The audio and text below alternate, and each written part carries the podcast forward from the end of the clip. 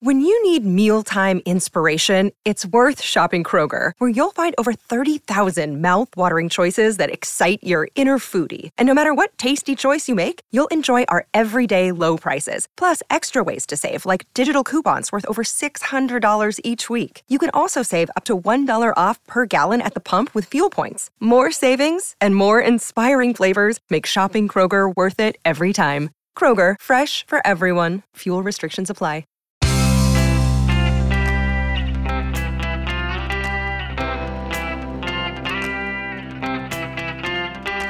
Changing your life one story at a time. This is the Chicken Soup for the Soul podcast with editor in chief, Amy Newmark. Hey, it's Amy Newmark with your Chicken Soup for the Soul. And today we're talking about the holidays with two stories from our new bestseller, Chicken Soup for the Soul The Magic of Christmas. These stories are about Christmas and Hanukkah and how plenty of people manage to celebrate both every year. In our first story, Judith Hayes talks about how she and her husband decided one day to visit the Simon Wiesenthal Museum of Tolerance in Los Angeles. Judith's earrings set off the metal detector as they entered the museum, and her purse was searched. This was because the museum has to safeguard against acts of terrorism or hatred, but it made Judith uncomfortable and embarrassed. Anyway, Judith and her husband wandered around the museum, with Judith continuing to feel anxious. She was really affected by all the tragedy that surrounded them. And then they visited the gift shop and saw an assortment of menorahs. What really caught Judith's eye was a little menorah that looked like a small silver tree. It was appropriately called the Tree of Life. She says, As I stood there holding the menorah in my hands, I traveled back to a long forgotten time in my childhood. I was born to Jewish parents and raised in a rather non religious Reform Jewish home. We did not attend a temple, but we did celebrate certain Jewish holidays.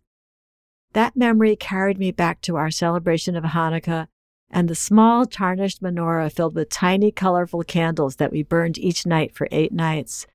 It was a happy and joyful time for our family. All of a sudden, Judith found herself crying.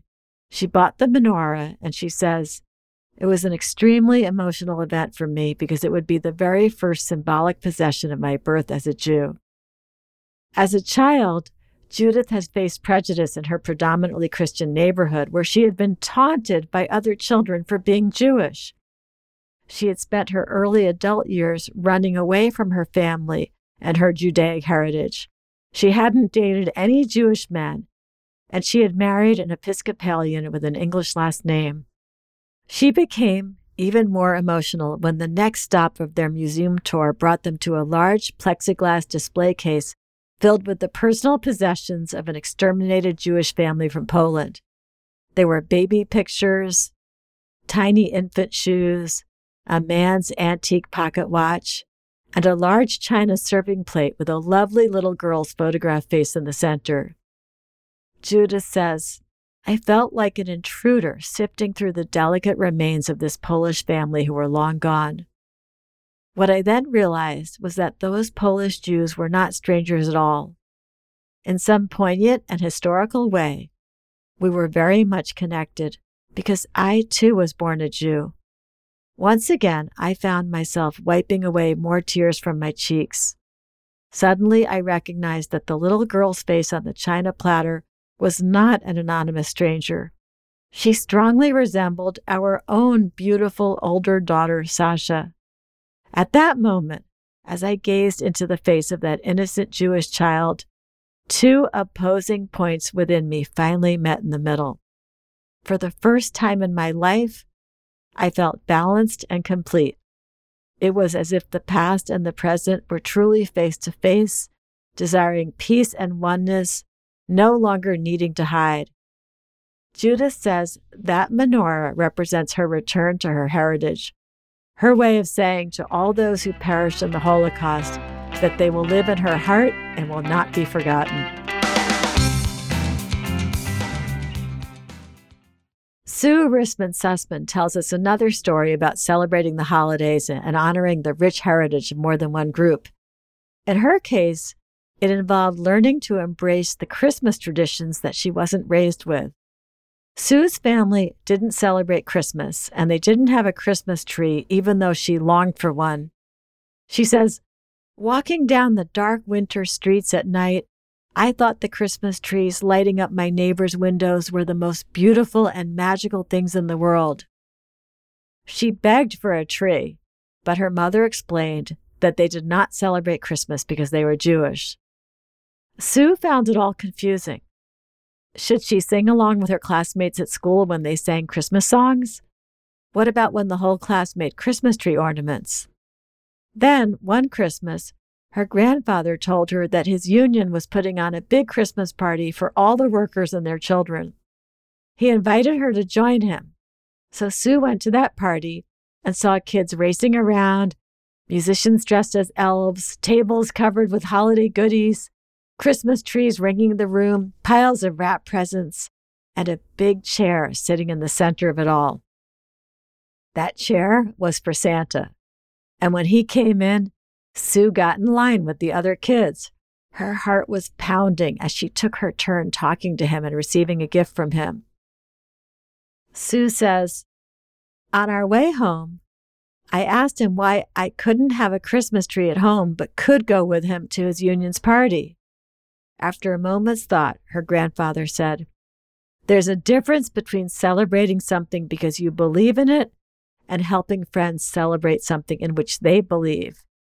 You invite friends to your home to help celebrate Passover and Hanukkah, but does that make them Jewish?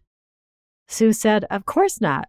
And her grandfather explained that it was okay to participate in other people's holiday traditions, that it wouldn't mean that you had changed religions. The next day, Sue invited her best friend over to play dreidel, eat latkes, and help light the Hanukkah candles. And the next week, she went to her friend's house to help her family celebrate Christmas. They sang songs, decorated the tree, and baked Christmas cookies.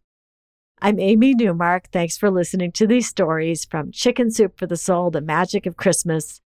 You can go to our website, chickensoup.com, and click on the podcast button to read more about this book and all the topics it covers. And you'll find it at Walmart, Kroger, BJ's, Fred Meyer, Barnes & Noble, Amazon, and wherever else books are sold. And remember, this book, like our past five Christmas books, helps support the Marines Toys for Tots program, which makes Christmas more magical for families in need all over the United States. Now, if you want to read stories from this book and our other new collections, just sign up for our daily newsletter and you will get a free story in your email every day.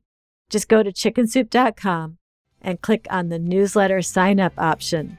You can also follow me on Twitter, where my handle is at Amy Newmark, and you'll see links there to our free stories and to this podcast. And please come back for our next episode to hear two stories that are not about Christmas, but in fact are from our other fun new book, Chicken Soup for the Soul My Wonderful Wacky Family.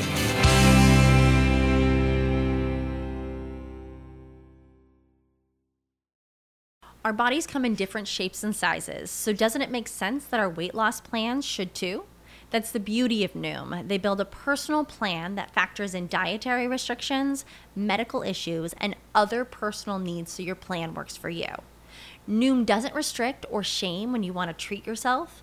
Their flexible program focuses on progress instead of perfection. You don't have to give up carbs or anything.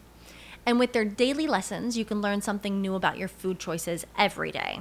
After just a few days of using the app, I learned how to recognize cues for overeating and how to choose the right foods to feel full. Stay focused on what's important to you with Noom's psychology and biology based approach. Sign up for your trial today at Noom.com. That's N O O M noom.com and check out Noom's first ever cookbook, The Noom Kitchen, for 100 healthy and delicious recipes to promote better living. Available to buy now wherever books are sold.